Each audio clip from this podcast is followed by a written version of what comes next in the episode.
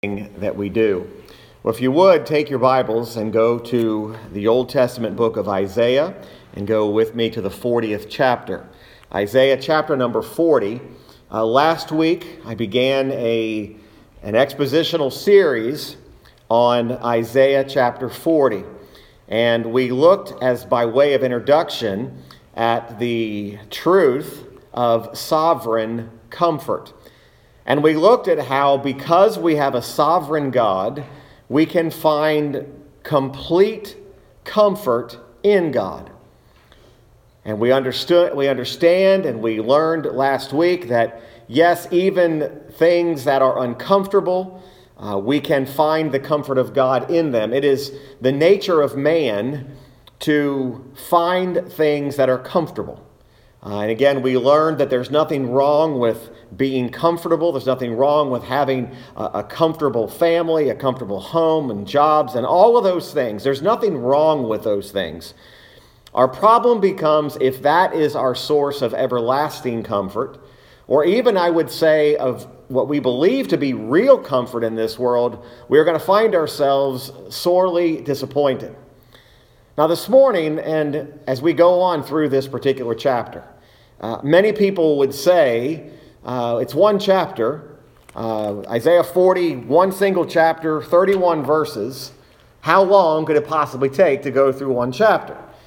Well, in order to fully understand, when you go through the scriptures in this manner, and normally as a church, we know that we would take an entire book of the Bible and we would go through the entire book and we would arrive at Isaiah 40, having learned what we've already learned up to that point, what Isaiah, in this case, what Isaiah 1 through Isaiah chapter 39 have been teaching us.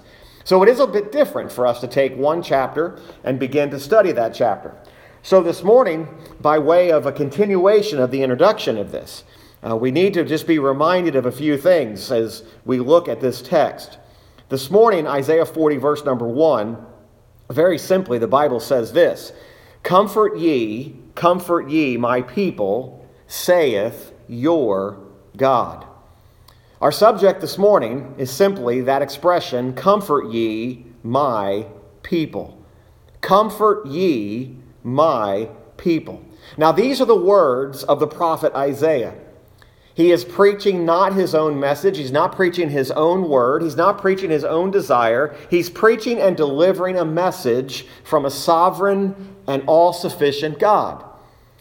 So consider this for a moment. Consider the reality that a sovereign God is calling Isaiah to go and deliver a message specifically to his people. This sovereign God calls Isaiah, commissions Isaiah sends Isaiah on a preaching mission to preach comfort to his people. Now, again, consider the messenger. The messenger is a sovereign, all sufficient God, sending a message of comfort to his people. Now, one of the first truths we need to be confronted with, and this is a comforting truth, is the reality that God has a people. God has a people people who are the objects of his electing love, goodness, and favor. These people God has taken unto himself, an unworthy people, and made them recipients of his goodness.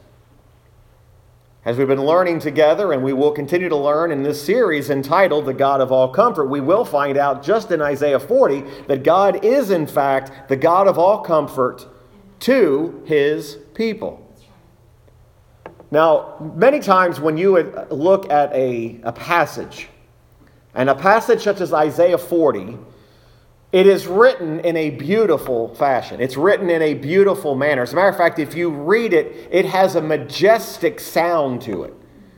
It, it reads in many ways uh, like none other. Now, there are other passages of Scripture that read just as beautifully. I'm not implying that, but I want you to know that if you were to sit in one sitting, and I would encourage our folks to do this, is to sit down sometime this week, maybe this afternoon, and read Isaiah 40 from beginning to end.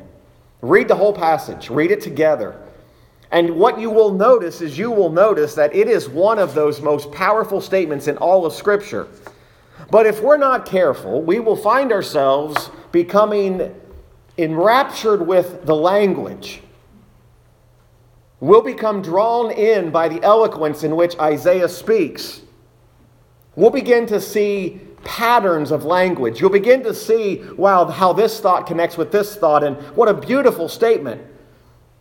There's actually even a rhythm to this. When you read it, it reads in rhythm. And really, that's something that is, is unique.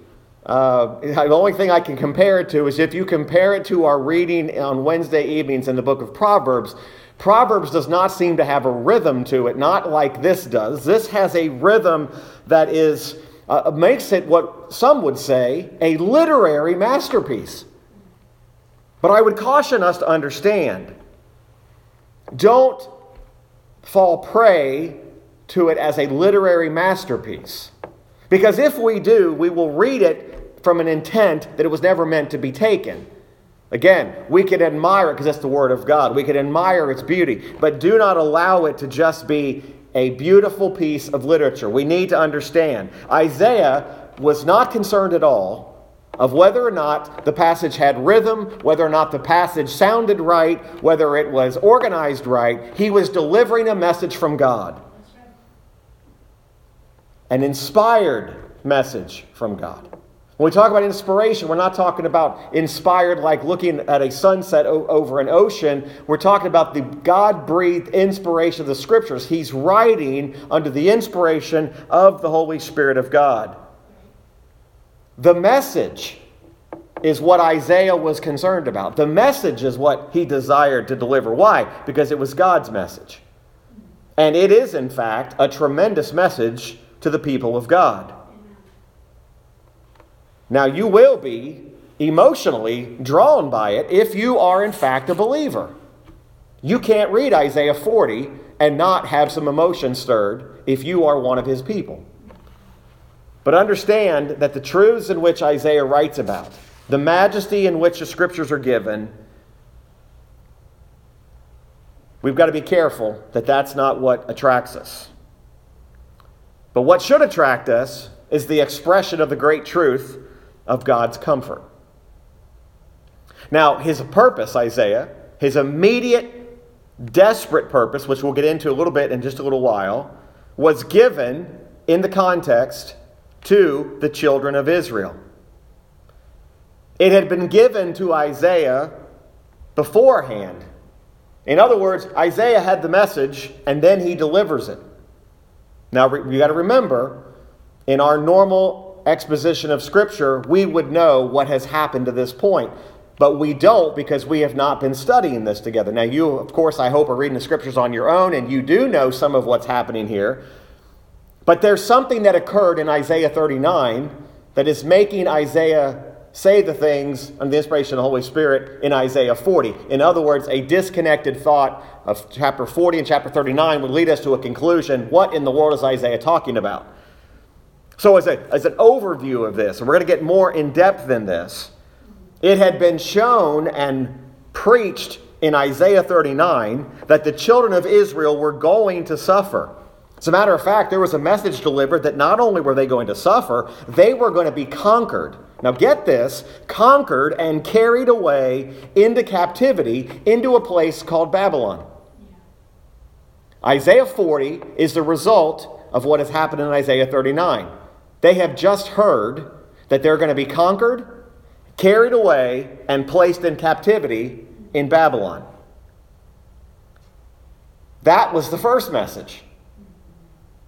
Now, Isaiah 40 is the message of deliverance. God says through Isaiah, You're going to be captured, you're going to be conquered, you're going to be put in captivity in a place called Babylon. But I want you to understand that there is a rescue, there is a deliverance that's coming, and you will be restored to your own country and back to the city of Jerusalem. That is the primary message in its true context of the great portion of Isaiah 40. It was extremely relevant to the day and age in which they were living. The children of Israel would have read Isaiah 40 and looked at it and said, Wow, based on what we've heard in Isaiah 39 and what Isaiah the prophet has just spoken, this is indeed relevant for the hour. It was a prophecy, but what we would refer to as an immediate prophecy. A prophecy that is actually not only spoken, but at the same time, the verification of a deliverance is also being prophesied. There would be a remnant that would come back from captivity. And there would be some that would not choose to return.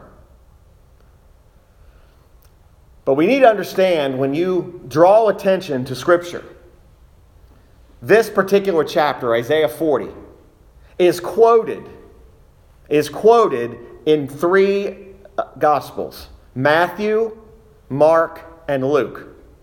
Isaiah 40, portions of Isaiah 40 are quoted in the New Testament in Matthew, Mark, and Luke.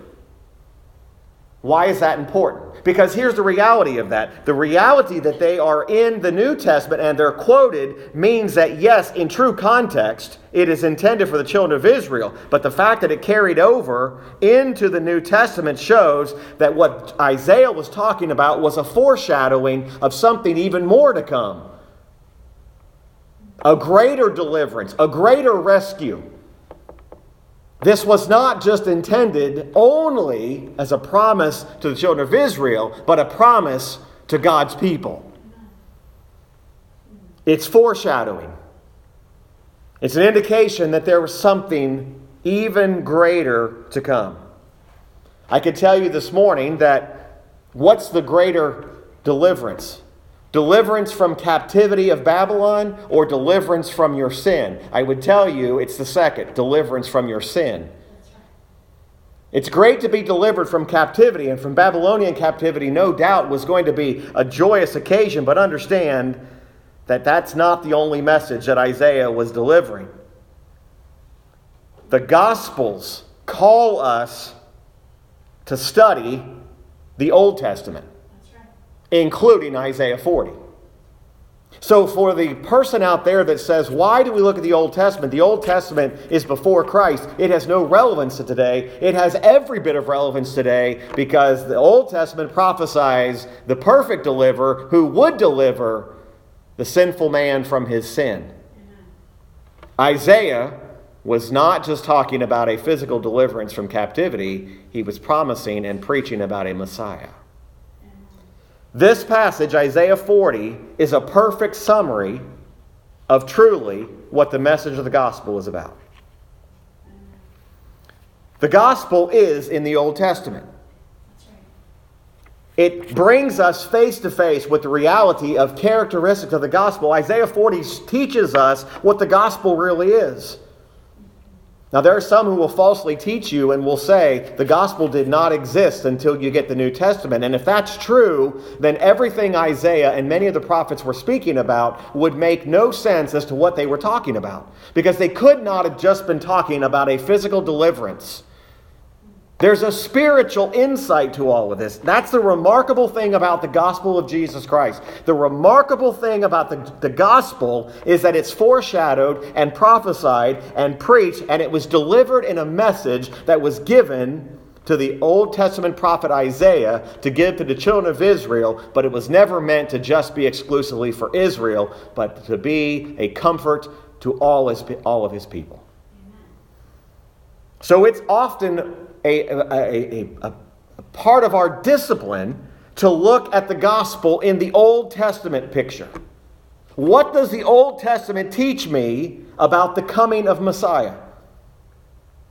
Now, we at our church and those that are attenders and members, we do a lot of studying about the true gospel.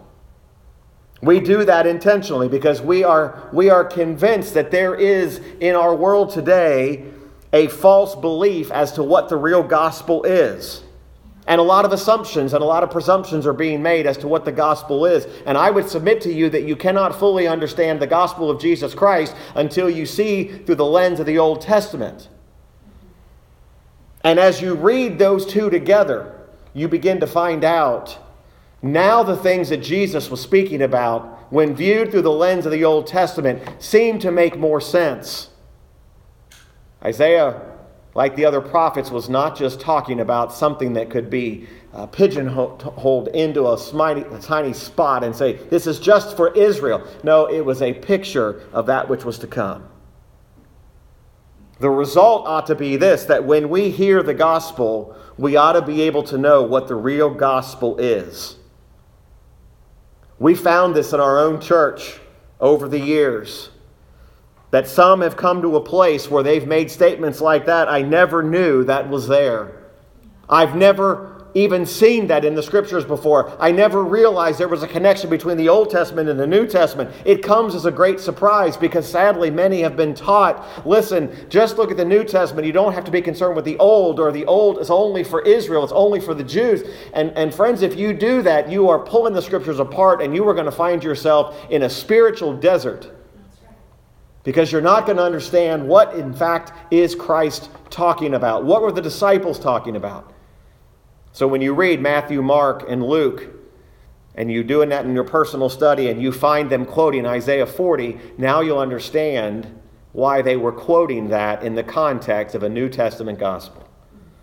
If you don't come to the Bible for your only answer, how can you actually have a real understanding of what the true gospel is?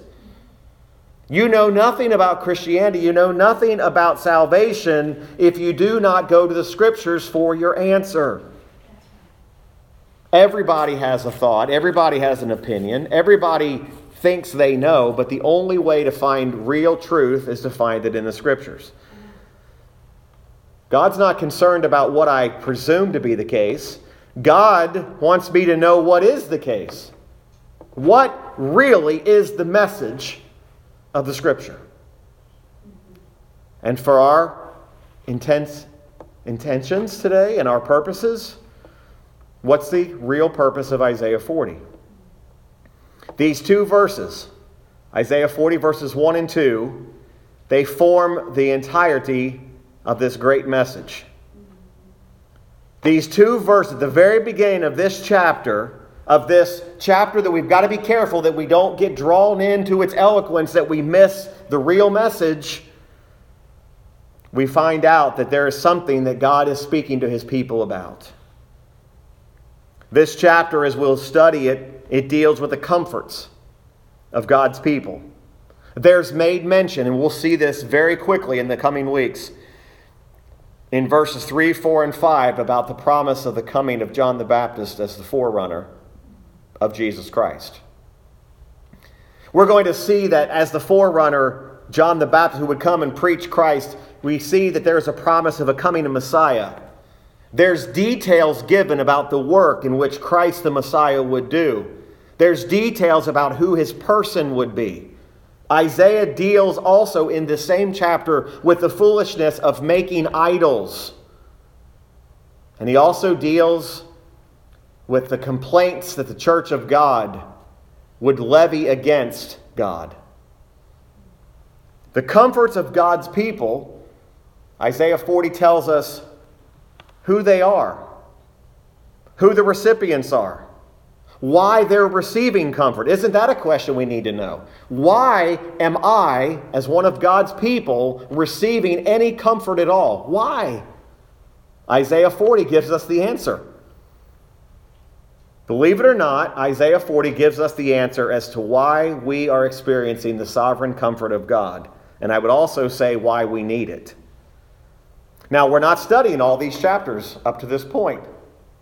But chapter 40, in its location in the book of Isaiah, begins what's referred to as prophecies of peace.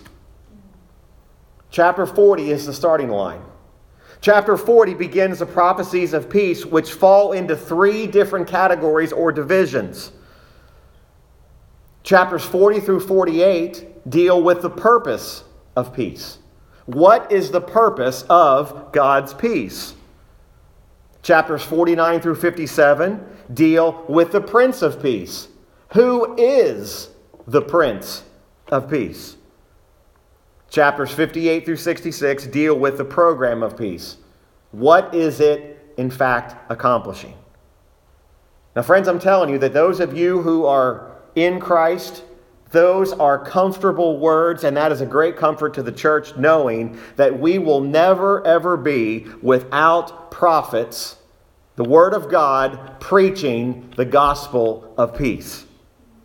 Isaiah is exhorting, even in this chapter, the true ministers of God to go out and preach peace to God's people.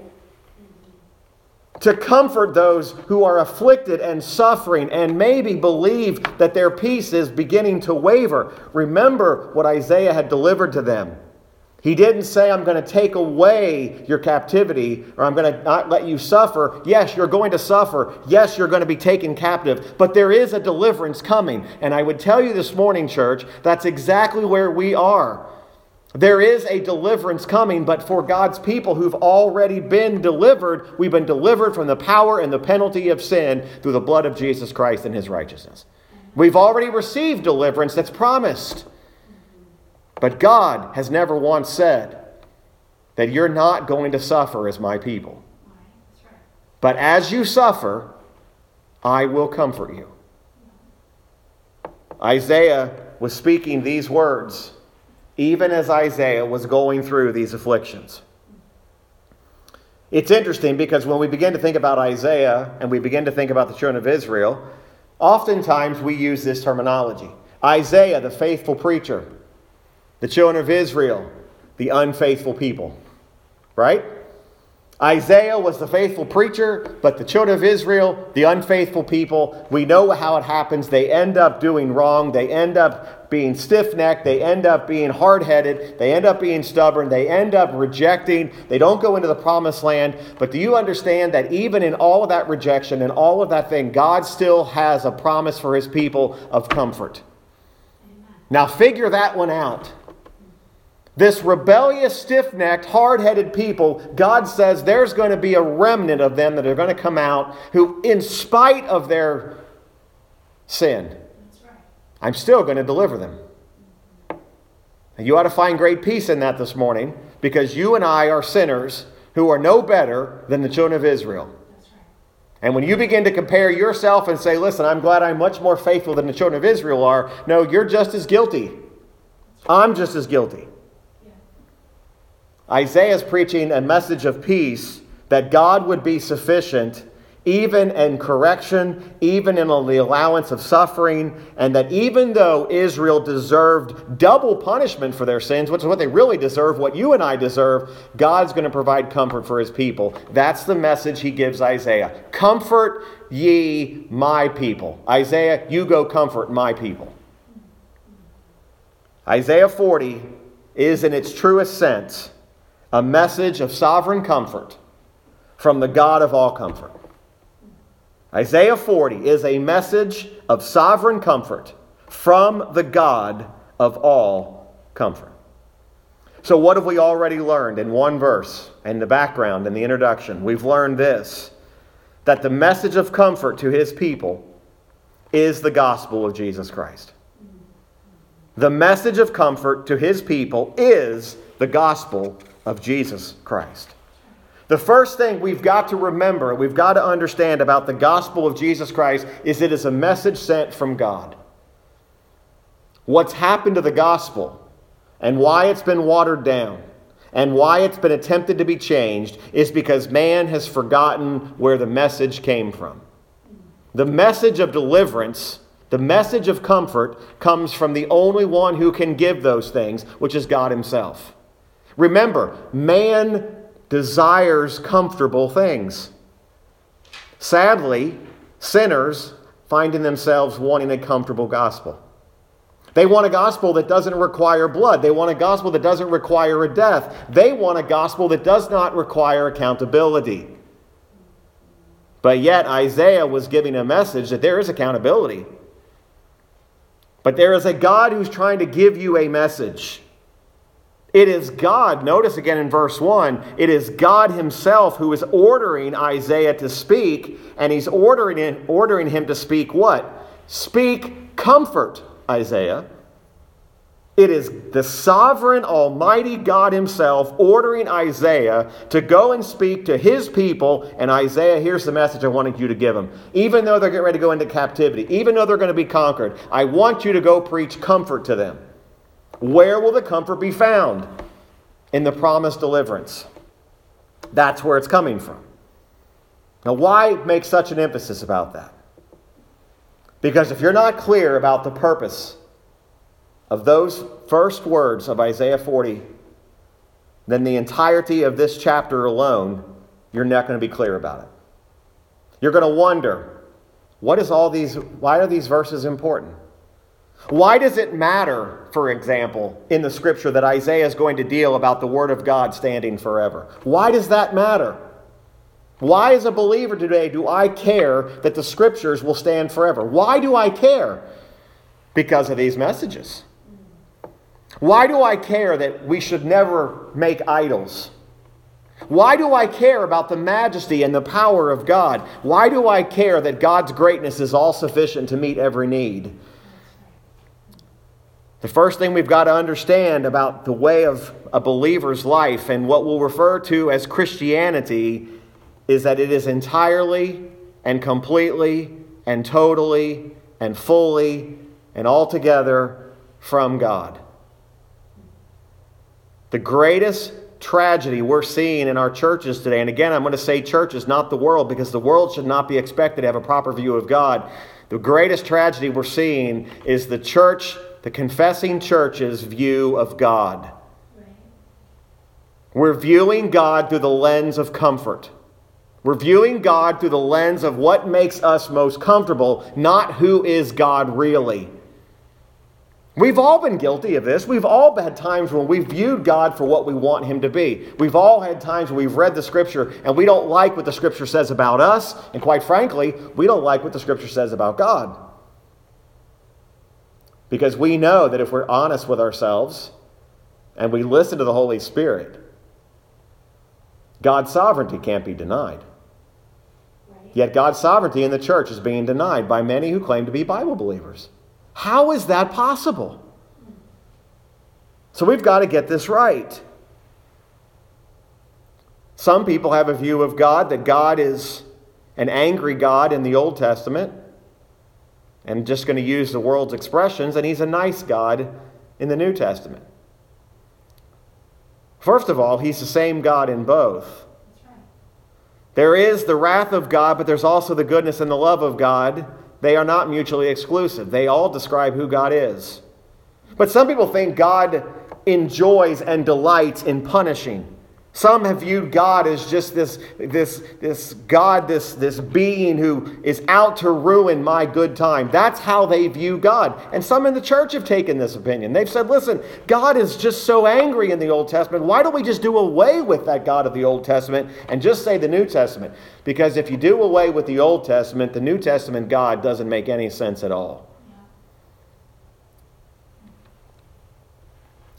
God is not in the opposition business.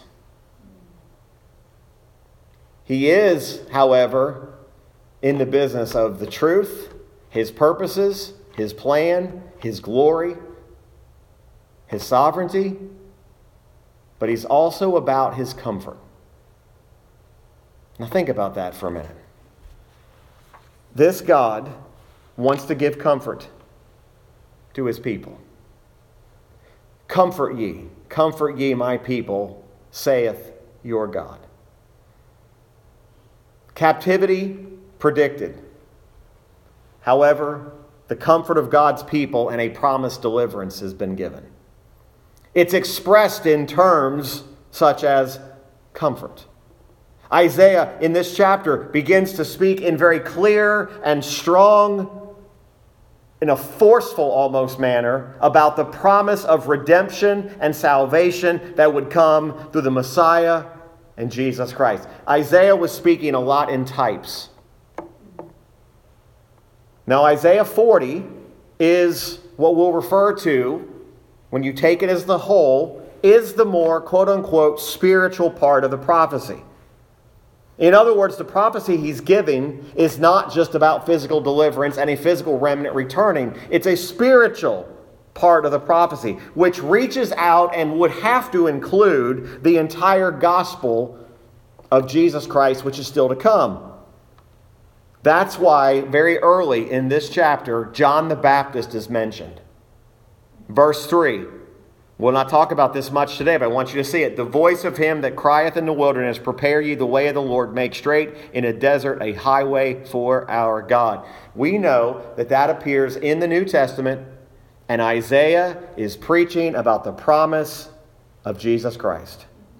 He doesn't name John the Baptist, but what the New Testament tells us that the voice of him crying in the wilderness would be John the Baptist, the forerunner of the coming Christ.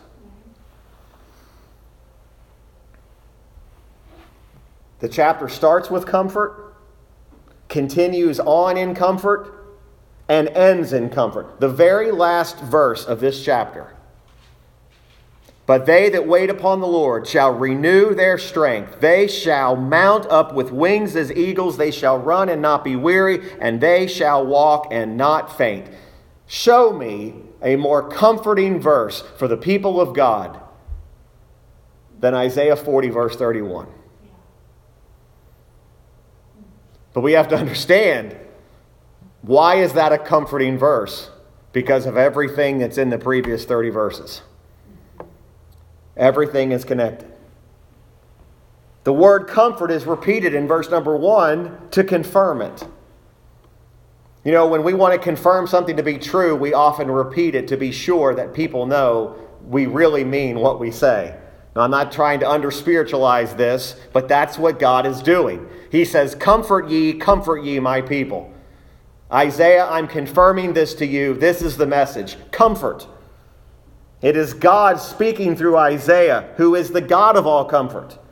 The people to whom he wants comforted are whom? My people.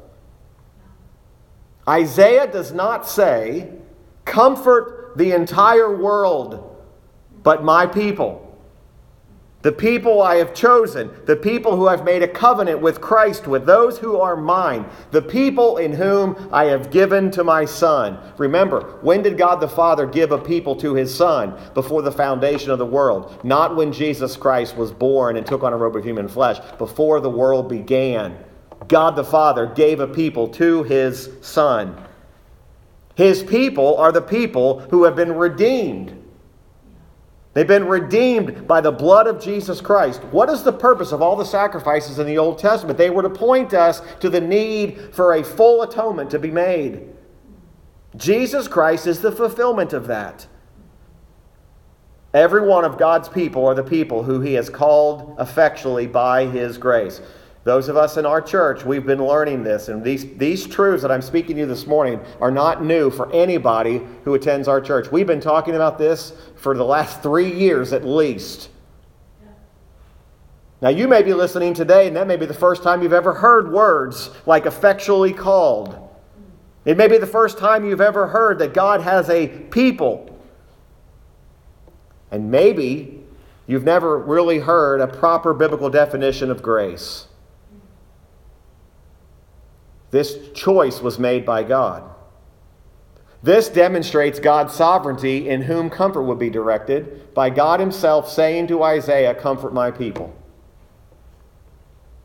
Nobody's arguing with God's choice here, but they seem to want to argue with God's choice of those to salvation. But yet, God says, There is a people that are my people. Now, how many of them did God create? All of them. But God says, They're my people. Israel, don't miss this, Israel needed Christ. And you say, How could they have needed Christ? He didn't come during that time in the Old Testament. Israel needed and needs Christ today, and so do we. Nothing in Israel, modern day or old time Israel, apart from Christ is saving. The sacrifices, the things that they adhered to, The children of Israel, whom Isaiah speaking comfort to, needed Christ. When did they need Christ? They needed Christ then. The irony is, is this is hundreds of years before Jesus Christ even shows up on the scene, and yet God is telling Isaiah, speak about the comfort that's going to come in through the Messiah. Why did they need Christ? The same reason we need Christ. Because of the spiritual, sinful corruption of our depraved nature. Every one of us today faces the temptations of the devil. We face times when we choose to sin rather than flee temptations. We need Christ in the various afflictions that we meet each and every day. It is the will of God that his people would be comforted. Now, we learned last week in Psalm 77, as the psalmist wrote, there are people who are not comforted because they refuse to be comforted. They refuse God's comfort, just like the portion of Israel that would not return, they chose to not return. It's evidence. Why do, how do we know that God wants to comfort his people? It's evidenced by the fact that God the Father sent the Son. How do you know that God wants to comfort? By the sending of his Son, the Lord Jesus Christ.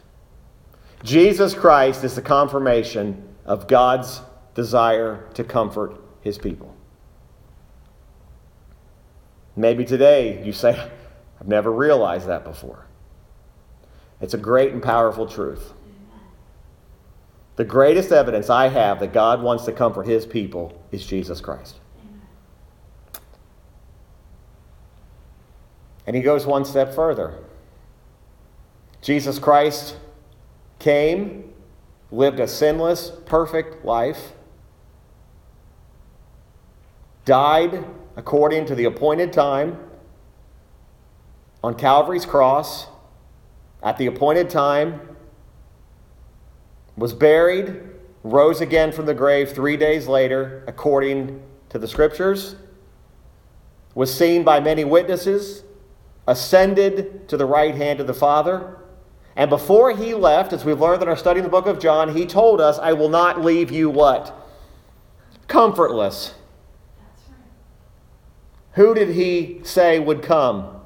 the Holy Spirit. Jesus himself was declaring to his own disciples, There's a greater comforter than me coming, the Holy Spirit of God.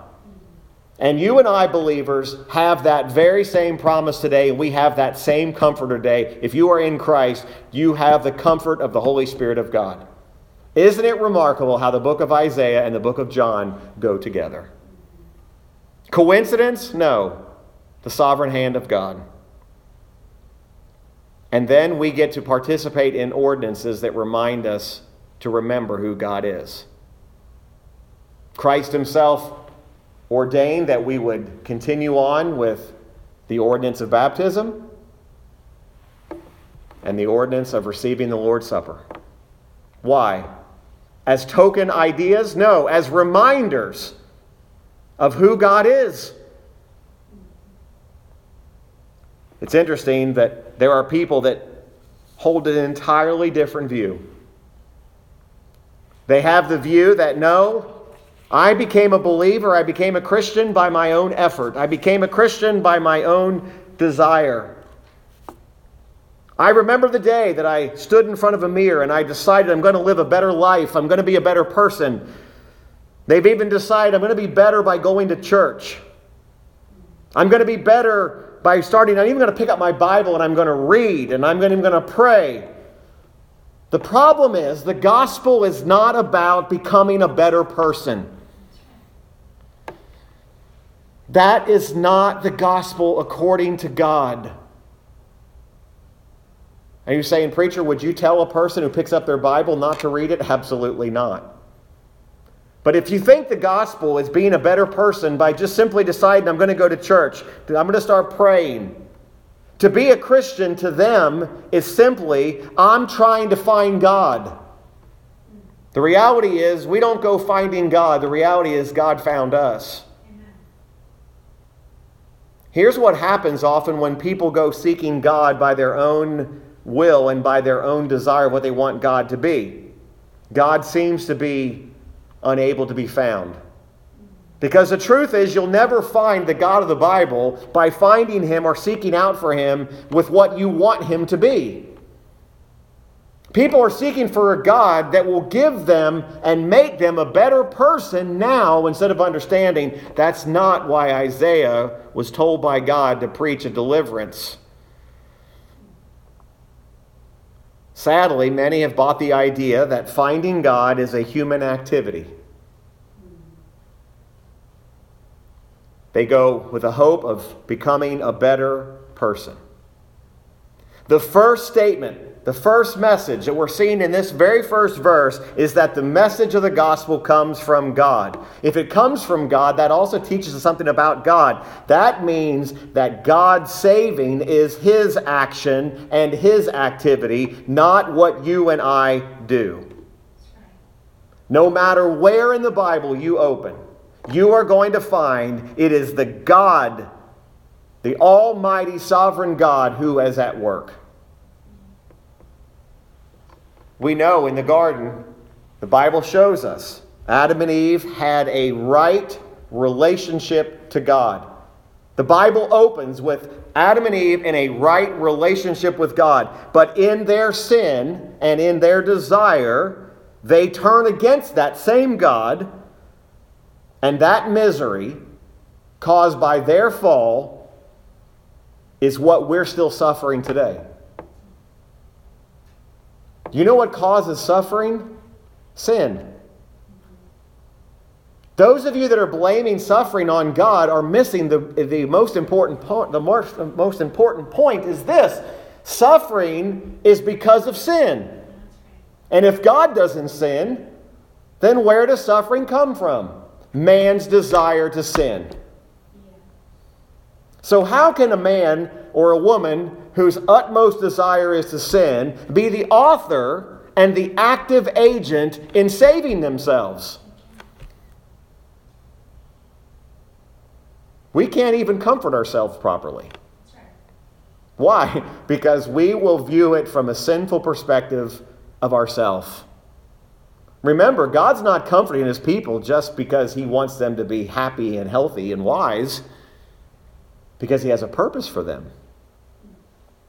When you realize God has a people for his purpose, you begin to understand that the message of the Bible, because it comes from God, God is using the very people who rebelled against him, and he still says, You're my people.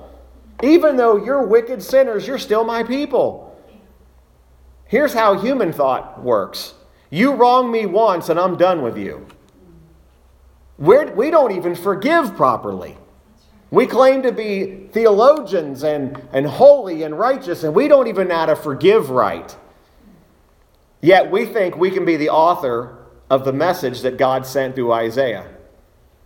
How can a wicked, depraved people like us, who are hard hearted and stiff necked and stubborn and rebellious, think that the comfort that Isaiah was preaching about was something that we could muster up? That's why the chapter begins Isaiah, comfort my people, saith your God, through what? Through my words.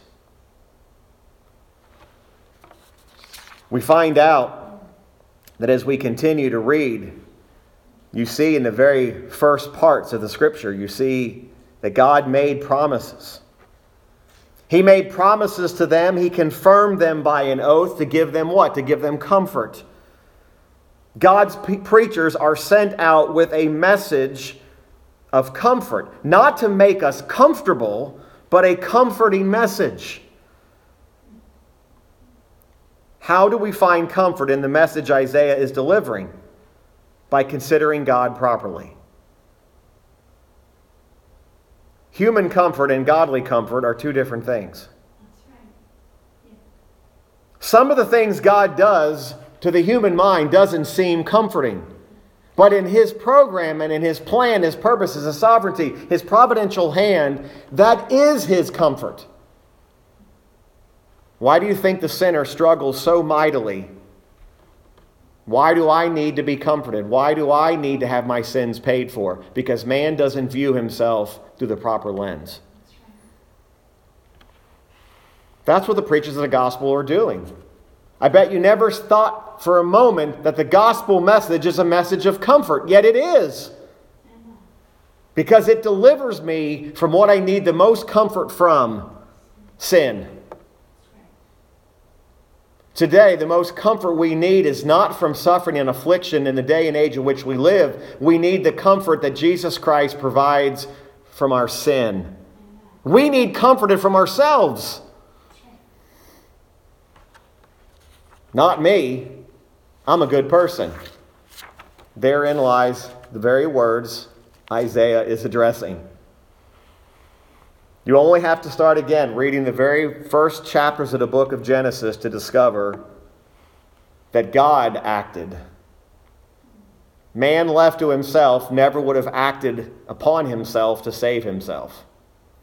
The moment Adam sinned, what happened? God came to him and told Adam, I'm going to do something about what you just did. Now that's simplifying it, but that's what happened. Adam didn't sin and then go try to find God and say, God, I need to make this right. No, God came to him and said, Listen, Adam, you sinned, but I'm going to make this right. Not for your sake, but for my sake. You keep on reading through the Old Testament, you keep finding that same promise. The promise that Isaiah is preaching is the same promise that God gave to Adam when Adam fell. Genesis 3, which many believe, and I take this position, that Genesis 3, verse 15, is the truest first picture of the gospel. What does it tell us in Genesis 3:15? It tells us about the serpent. It tells us about the curse. Here's what it says And I will put enmity between thee and the woman, and between thy seed and her seed. It shall bruise thy head, and thou shalt bruise his heel. What an amazing truth. Isaiah addresses the people's refusal to be comforted. They didn't come looking to God and say, God, comfort us. God came looking for them. We speak these words over and over and over again to show that God desires to comfort his people. There's a wonderful passage I want to draw us to as we bring this to a close this week it's also in the book of Isaiah. It's Isaiah 61. And knowing what we know now about what Isaiah was preaching, you're going to see that Isaiah 61 has similar characteristics to Isaiah 40. You're also, if you study your Bible, you're going to realize that this chapter is also quoted many times. It's actually quoted by the Lord Jesus Christ himself in places.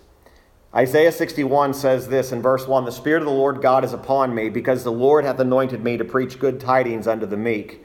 He hath sent me to bind up the brokenhearted, to proclaim liberty to the captives, and the opening of the prison to them that are bound, to proclaim the acceptable year of the Lord, and the day of vengeance of our God, to comfort all that mourn to appoint unto them that mourn in Zion, to give unto them beauty for ashes, the oil of joy for mourning, the garment of praise for the spirit of heaviness, that they might be called trees of righteousness, the planting of the Lord, that he might be glorified. And they shall build the old waste, they shall raise up the former desolations, and they shall repair the waste cities, the desolations of many generations. And strangers shall stand and feed your flocks and the sons of the alien shall be your plowmen and your vine dressers.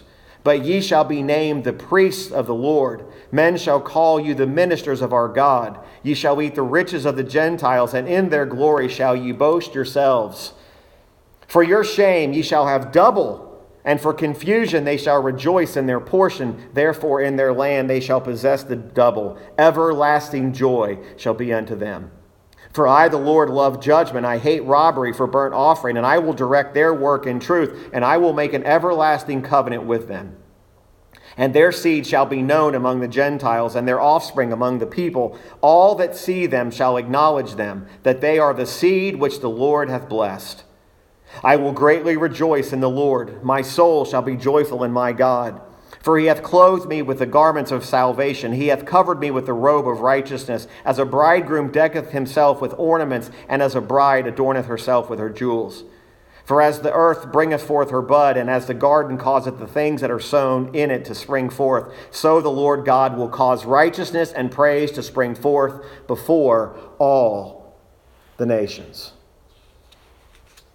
Those verses remind us of that promised deliverance that Isaiah wrote about. We're reading about them in Isaiah 40 and Isaiah 61. They become even more and more clear. Comfort Comfort to be found even in the Old Testament for a promise of a Savior. Had God not come looking for us, we would have wandered the wrong way. We would have taken the wrong road, and we would end up separated from Him. The Bible tells us, John 3:16, for God so loved the world that he gave his only begotten son. God's own Son came and lived this perfect life. He suffered and he died upon a cross. God sent him that his people might be redeemed and would be reconciled unto him. That is you and I. How much more plain can God make it? God looks upon us not because we're valuable, not because we're worthy, but out of a heart of God's eternal love, God makes us capable of even considering the very gospel in which we stand upon. The God who created is the God who saves. It's God's action, it's God's initiative from beginning to end.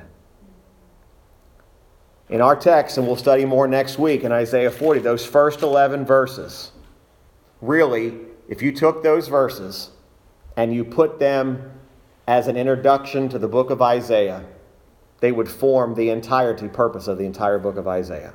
What you find in the first 11 verses of Isaiah 40. That declaration Comfort ye, comfort ye, my people. Isaiah begins to describe a way in which God will move towards his ultimate purpose and his ultimate accomplishment, which is to comfort his people and ends with the reality, like we already read in verse 31 They that wait upon the Lord shall renew their strength. They shall mount up with wings as eagles. They shall run and not be weary, and they shall walk and not faint. That is the comfort that only a sovereign God can provide.